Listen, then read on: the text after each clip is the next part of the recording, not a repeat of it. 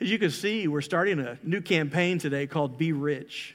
And if you're a guest today, or if you're someone who's just kind of checking this church thing out, and you're not even sure what you believe about Jesus and salvation and God and the Bible, I want you to relax.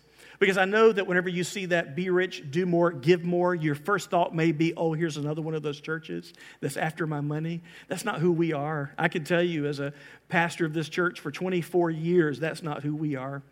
But it's a good day that you've chosen to come because while we're not after your money, you're going to see a glimpse of why we give ours to help people in need. $200,000 we will send every year to missionaries all over the world who are helping boys and girls, who are helping men and women, who are fighting poverty, who are sharing the gospel. But we're also a church that blesses our own community with the love of God in practical, intangible ways. We help people every Friday night through Celebrate Recovery. We have a, an academy that is a ministry of our church that helps boys and girls as they begin their educational careers.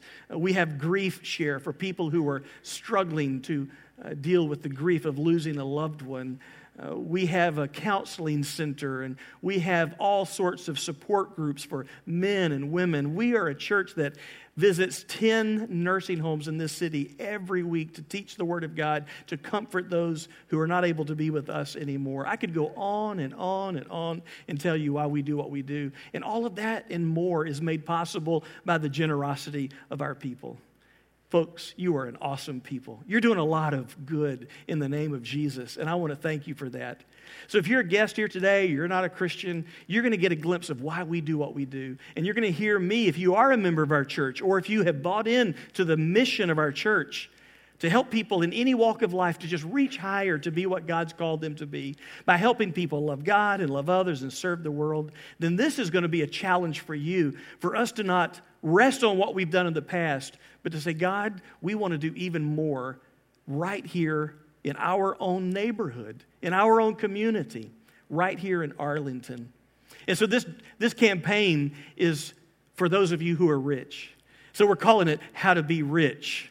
And, and the sermon title today is Congratulations. And you know why it's called that? Because all of you are rich. Ooh, did you not know that you you are rich. Now, whenever you hear us talk about, you know, congratulations that you are rich, where does this come from? Where does the title of this series, Be Rich, come from? It actually comes from the Bible.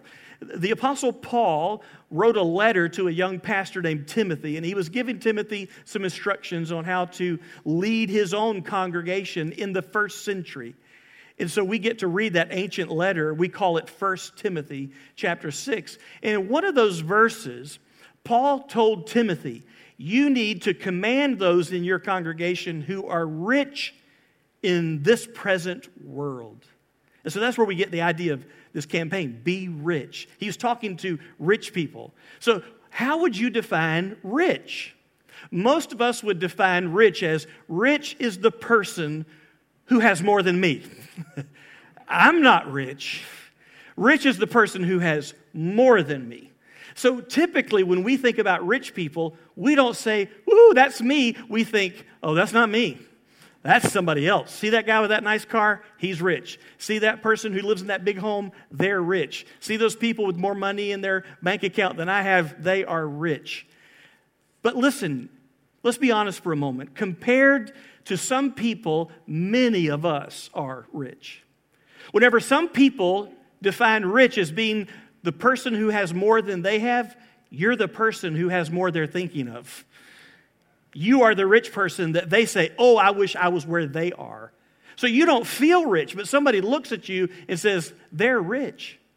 In fact, if you have ever gone outside of the United States to most places in the world, you will discover that compared to most people, Many of us are rich in this present world. I had already gone to Bolivia on a mission trip before and had gone to Brazil on a mission trip before, but nothing prepared me for what I experienced in Haiti. As you know, our church, along with several other churches, helps own and operate an orphanage in Haiti. That orphanage had preceded the uh, devastating earthquake uh, that hit Port au Prince and other areas. But we really were inundated in the orphanage after that earthquake. And so some of us have gone to Haiti uh, to help at the Cabaret uh, mission, where we have about 50 children who we care for. Since then, we've also started two churches in that community one there at the orphanage and one up on a mountaintop. We've also started two schools, one there at the orphanage and another up closer on that other mountain. Hundreds of boys and girls from those communities come to our school that we help feed them, clothe them, give them their school uniforms, their supplies. Some of us have actually physically helped build the buildings. We have poured the concrete. Tom, Bob, others of you, how many of you have gone to the orphanage with me in Haiti and others in Haiti? Several of you. But nothing prepared me for that first time to Haiti. We're upstairs in the, court, the, the uh, living quarters for the teams that come, and we live with the missionaries up there, and we cook our own food there. And, and then down below us are where the children live, and the staff down there take care of them and feed them. And every morning they wake you up by singing at the break of dawn beautiful praise songs with the greatest joy you've ever heard in your life. It sounds angelic to hear those boys and girls singing praises to God.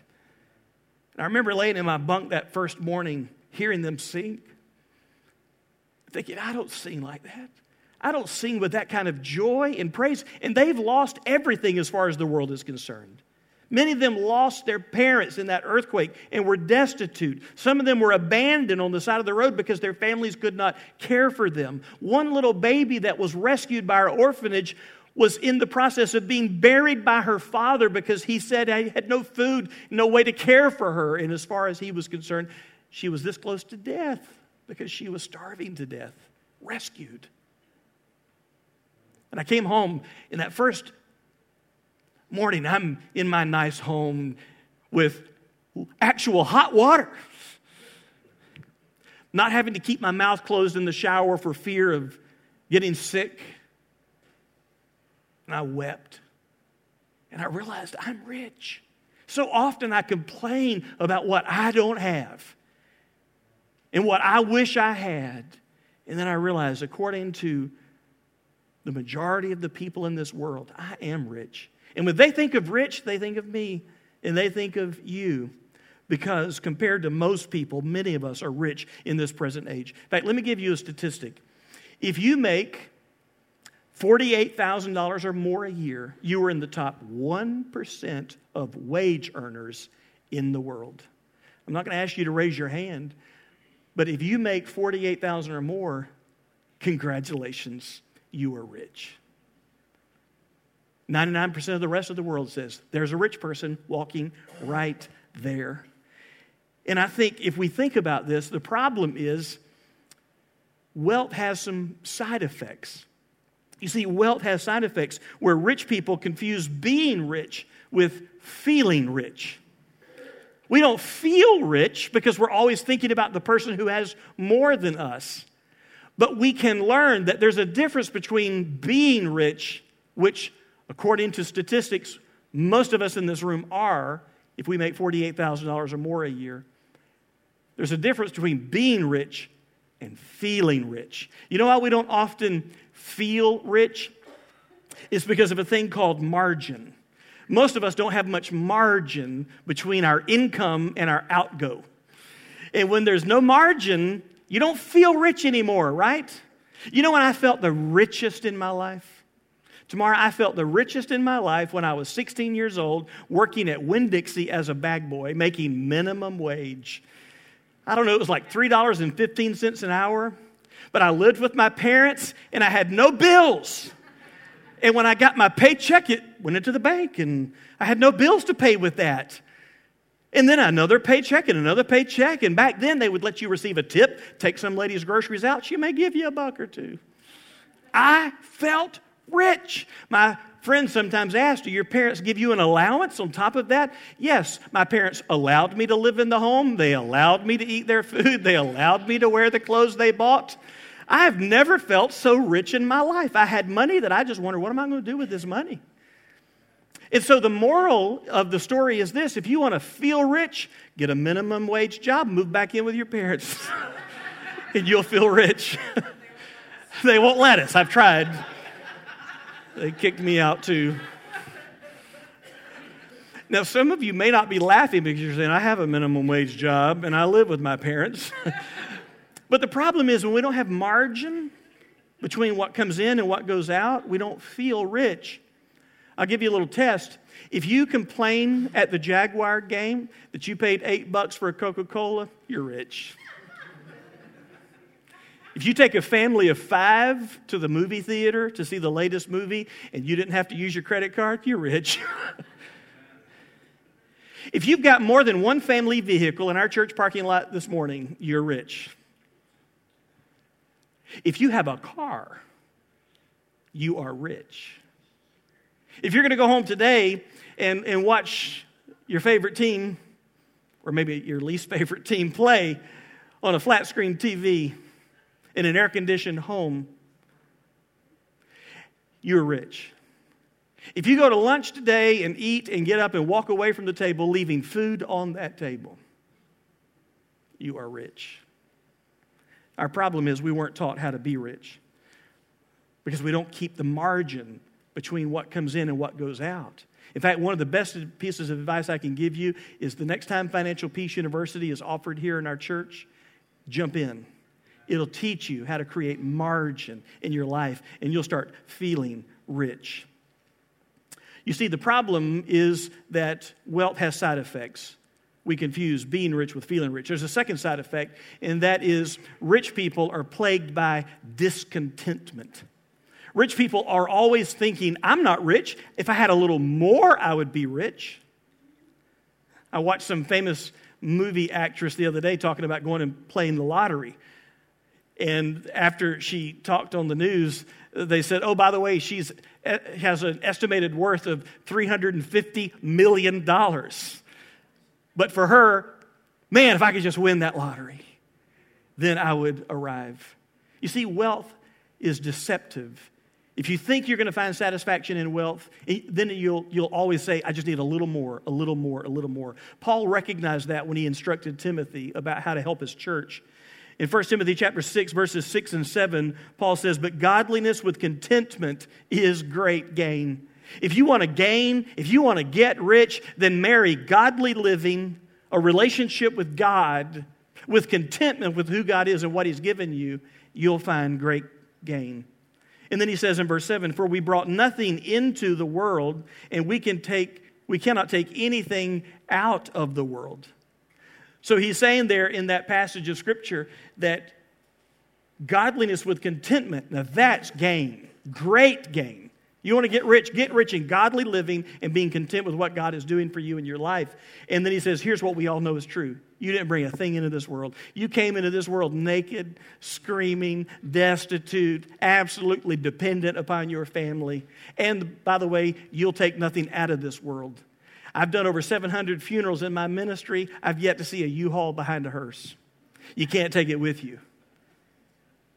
And so don't put your hope and your faith and your your source of satisfaction and contentment in the things of this world, those things don't last. And the problem, another side effect of wealth is the more you have, the more you want. The more you have, the more you want. I just I need a little bit more. Timothy, or Paul said to Timothy in verses 8 through 10, verse 8, but if we have food and clothing, with these we'll be content. But those who desire to be rich fall into temptation, into a snare, into many senseless and harmful desires that plunge people into ruin and destruction. In other words, he says, if you give in to the love of money, you often compromise living for God and you'll compromise your morals. You'll compromise your convictions. You'll start looking at people and how you can use them to get what you want out of them. He says, a lot of people have ruined their lives by getting their priorities wrong. Verse 10 For the love of money is a root of all kinds of evil. Now, don't misquote this verse. I hear so many people misquote this verse. They'll say, well, you know the, that money is the root of all evil. No, that's not what the Bible says. Money is neither good nor evil, money is neutral. It's what you do with it that makes the difference. And Paul is saying to Timothy, it is the love of money That is the root of all evil. When you love money rather than loving God, now money has become your idol. And that gets you into all kinds of trouble. He says, It is through this craving that some have wandered away from the faith and pierced themselves with many pangs, with many problems and troubles and trials. You see, rich people suffer from what we are going to call in this campaign the migration of hope. It's where we watch our hope go from being in God and God alone into the things of this world. Now, rather than trusting in God, and no matter what I have or don't have, my hope is in Him, we start hoping in our things. My happiness is in this thing. My peace is in this money. My satisfaction, my contentment, my security is found in all of these things. And that's a dangerous place to put your hope because nothing in this world will last forever. In fact, let me ask you this question How much money or how much wealth would you need to secure your future against all imaginable eventualities? How much would it take where you could say, I finally arrived where I now have nothing to be afraid of, nothing to worry about, nothing can harm me? Well, I don't know you, but I know the answer. The answer is more than you currently have. And no matter where you are, no matter how rich you get, you'll never have enough because those things can't satisfy you. Paul puts it this way in verse 17. He says, As for the rich in this present age, charge them not to be haughty. Don't be prideful. You're not better than someone else because you have more than someone else. So, as for the rich in this present age, charge them not to be haughty, nor to set their hopes on the uncertainty of riches, but on God, who richly provides us with everything to enjoy. Paul says, Tell people don't put their hope in the uncertainty of riches in this present age. If Paul were living today, he might say it this way that stock market that giveth today can taketh away tomorrow. That company that you've worked for and invested in and has given you promotions and raises may find a point that it's cheaper to fire you. Well, we're just not going to call it that. We're just going to downsize. But really, what we're doing is we're hiring somebody younger that we don't have to pay all those benefits to. And now, where's your hope? Where's your satisfaction?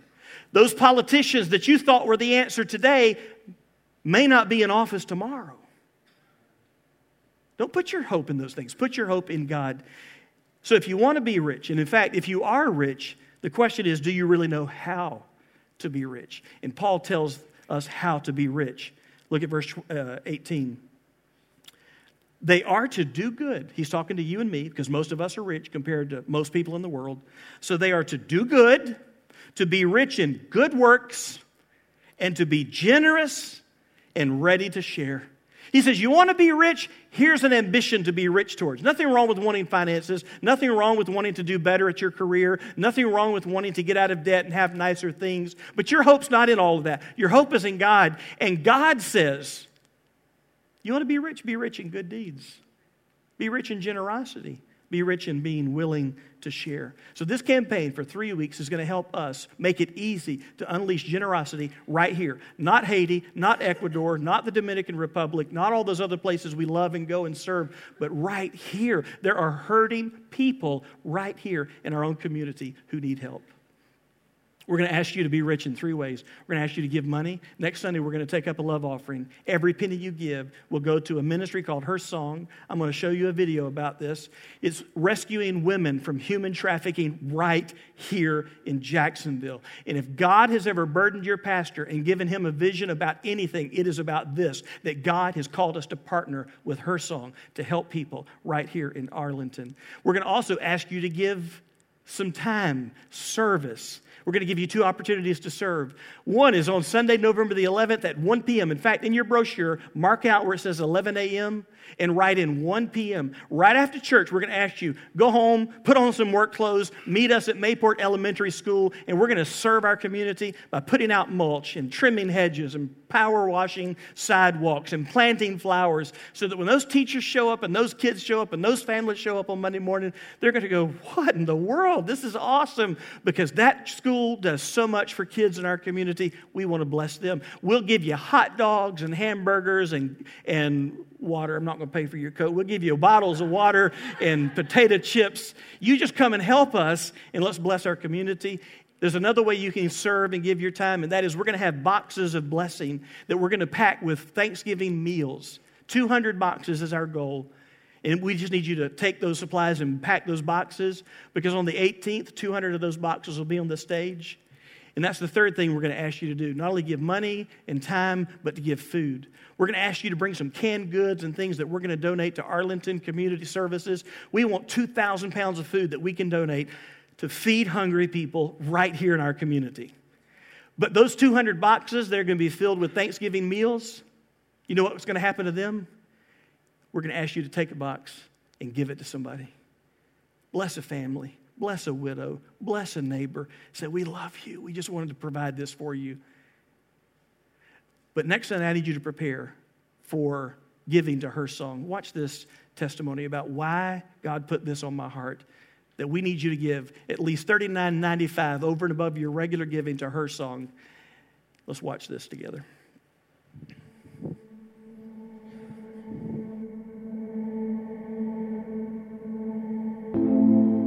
Well, my name is Rachel White, and I'm a licensed mental health counselor.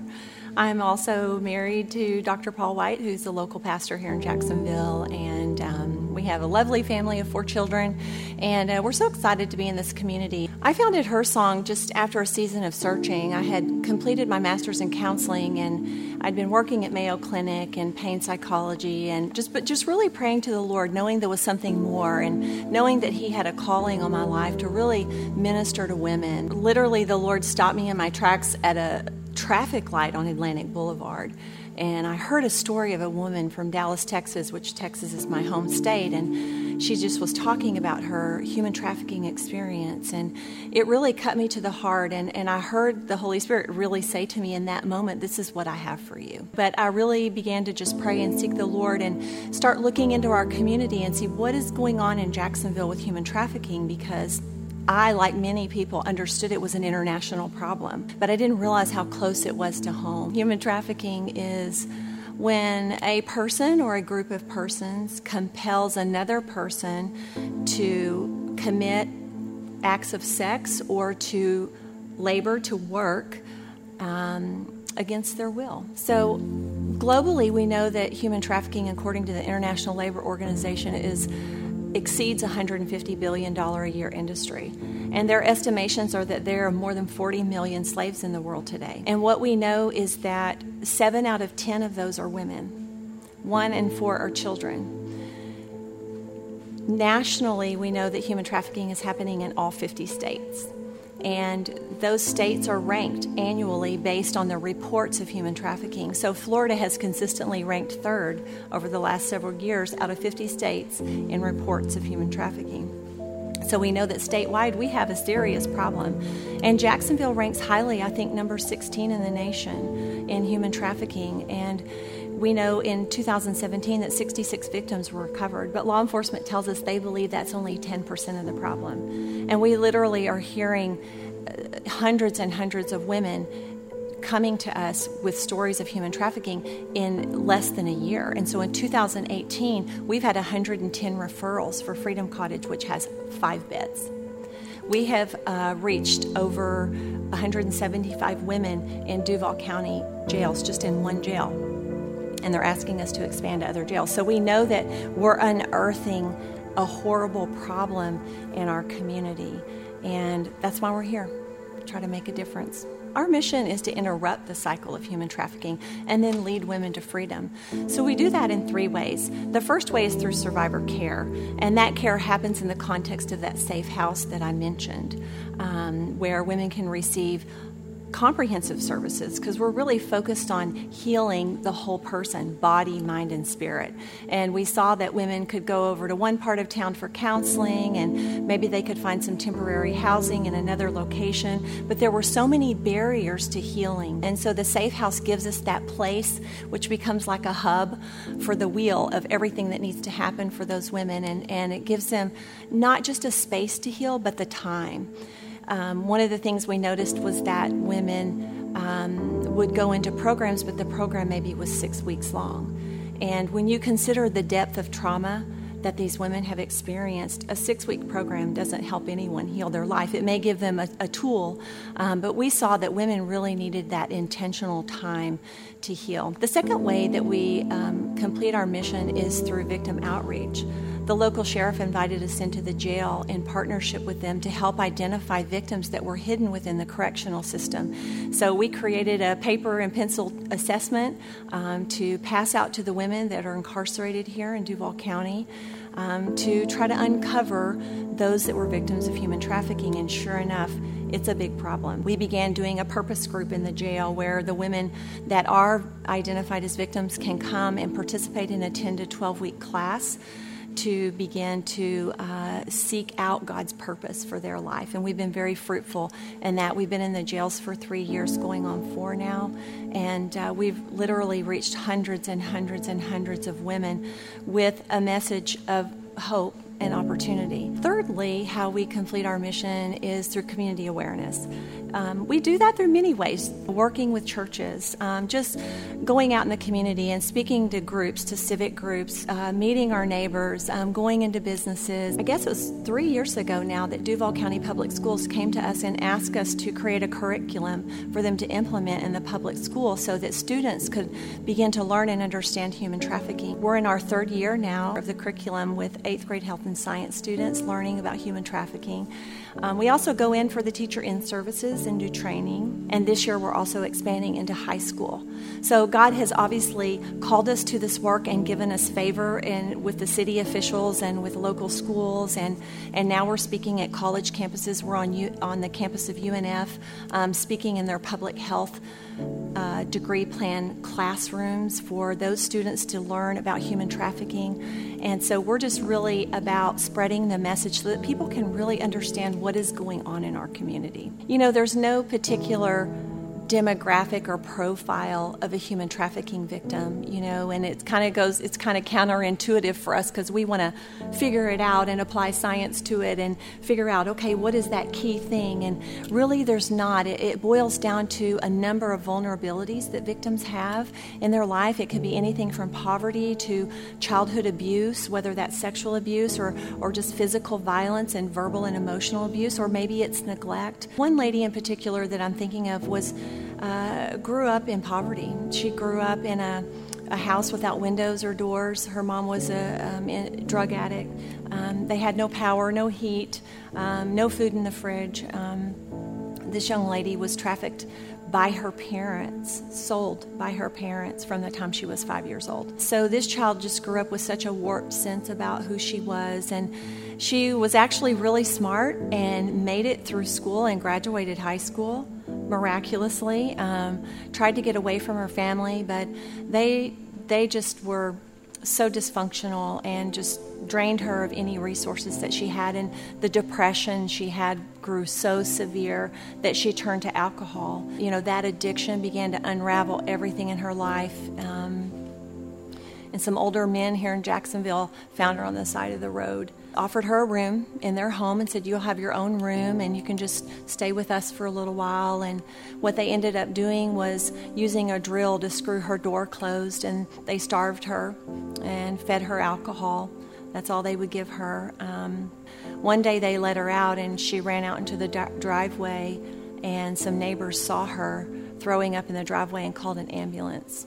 And this is where awareness is so important because one of our local hospitals that we've worked with in the past gave us a call and said, Hey, we have another victim. Can you come see her? I'm super proud today uh, to say to you that she has completed um, a nursing program.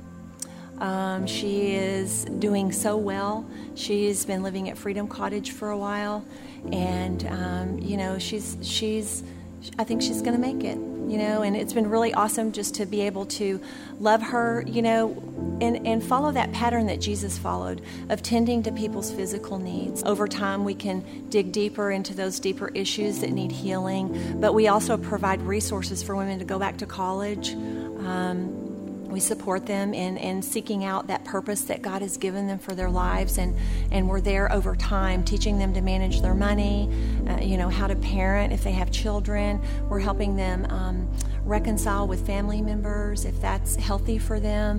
And we're doing so many things. And so these ladies come into this program, and what we see is them coming alive. And it's really fun to watch. It's really, really great to watch after all those physical needs have been tended to, that there's a, this awakening. And, you know, one of the things the Lord showed me early on in working with victims was that the trauma that they experience keeps them from hearing and it keeps them afraid and it keeps them on the run. And so we're very intentional about addressing those effects of trauma. And once those things start to fall away, the women are able to hear the gospel.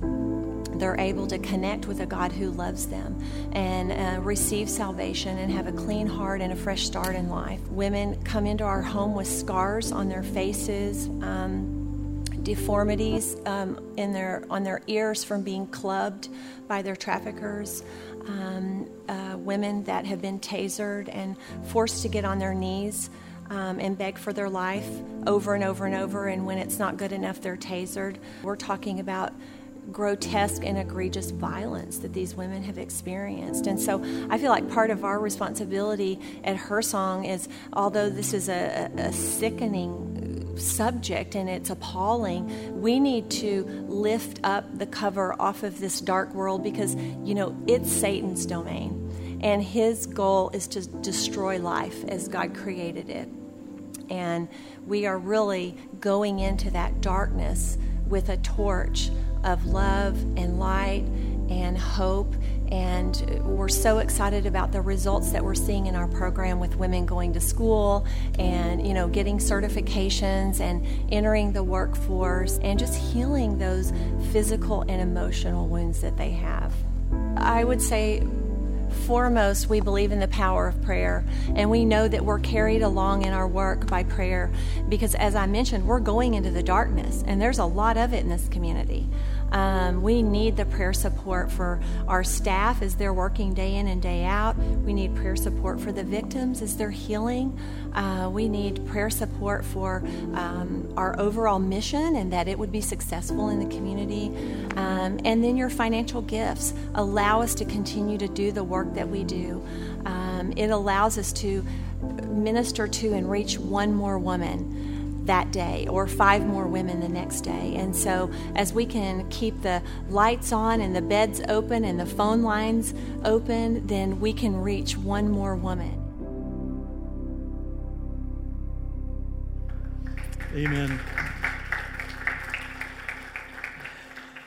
I have stood in that home. It's in an undisclosed location in our community. I have met some of these women, and they have said, We are so grateful that somebody finally cares about us and they're not looking to use us. They're trying to love us and help us. And when I, when I first met Rachel and I first heard about Her Song, I knew immediately in my heart God wants Fort Caroline Baptist Church to partner with this ministry. We go all over the world and we will never apologize and we'll never stop. We go all over the world. We're going to go our own neighborhood as well. We're going to help people right here. And so, what I want you to do, you have your phone with you or you have your tablet or something? Go ahead and take it out and go to fcbc.life. I want you to see what we've got available so you'll learn more about what you've heard today. But uh, don't, I'll wait on you. Go ahead. Uh, you said, We're not supposed to use our phone in church. Pastor gave you permission. fcbc.life. You can use any web browser, fcbc.life. And you'll notice there are multiple cards that you can click on as you scroll uh, sideways. But the first card that'll pop up is called Be Rich. And so, whenever you see that Be Rich card, just click on it and it will tell you more about what you've heard today. In fact, whenever you click on the Be Rich card, we'll probably take down the Wi Fi now, uh, you'll, you'll see information about what this campaign is about. And there's a button where it says Give. You can give now. You don't have to wait till next Sunday. I want to surprise Rachel and Her Song and the women of the, the uh, Freedom Cottage with a check for $8,000 to say, We love you and we want to bless you in the work that you're doing. But in order to do that, I need at least 200 of us to give $39.95. Some of you can do more than that. Some of us can, as a husband, give $39.95 and a wife give $39.95, and maybe the three or four kids can pool their savings together and give. Others of you can give through your company as well. Get your company to make a corporate donation. But every single penny you give will go straight to Her Song, and we want to shock them. We want to surprise them and say, We want to bless you for what you're doing in our community. We are for Jacksonville. We are for Arlington, and we are for you. You can also learn more about the Mayport Elementary School Workday. You can learn more about the kind of foods that we need for Arlington Community Services, and you can learn more about those boxes of blessing that we're going to make available to you to give away to bless 200 families or 200 people in our community with a good Thanksgiving meal. And by the way, whether you're wanting to know more about Be Rich, or if you just want to take your next step in your spiritual journey, fcbc.life is a new tool that we're beginning to use to streamline all of our communication so that you can know when I want to make a next step, where do I go? Who do I talk to? Go to fcbc.life. Maybe this morning you want to trust Jesus as your Savior. Come to the next step area. Our volunteers will be there. We want to help you. Maybe you want to have someone pray for you. Maybe you've got questions about what you've heard. We have guest services volunteers at the next step area. As you turn around and walk out, you'll see the sign. What is your next step? Just go there. But if you don't want to talk to somebody, but you want to make a next step, baptism, joining a life group, volunteering to serve, listening to a sermon, Tom's sermon from last week's on there, go to fcbc.life. It's all there in the pocket uh, and on your phone. I want to pray for you. And let's come next Sunday ready to bless the Lord with our generosity and to bless this community. Let's pray together.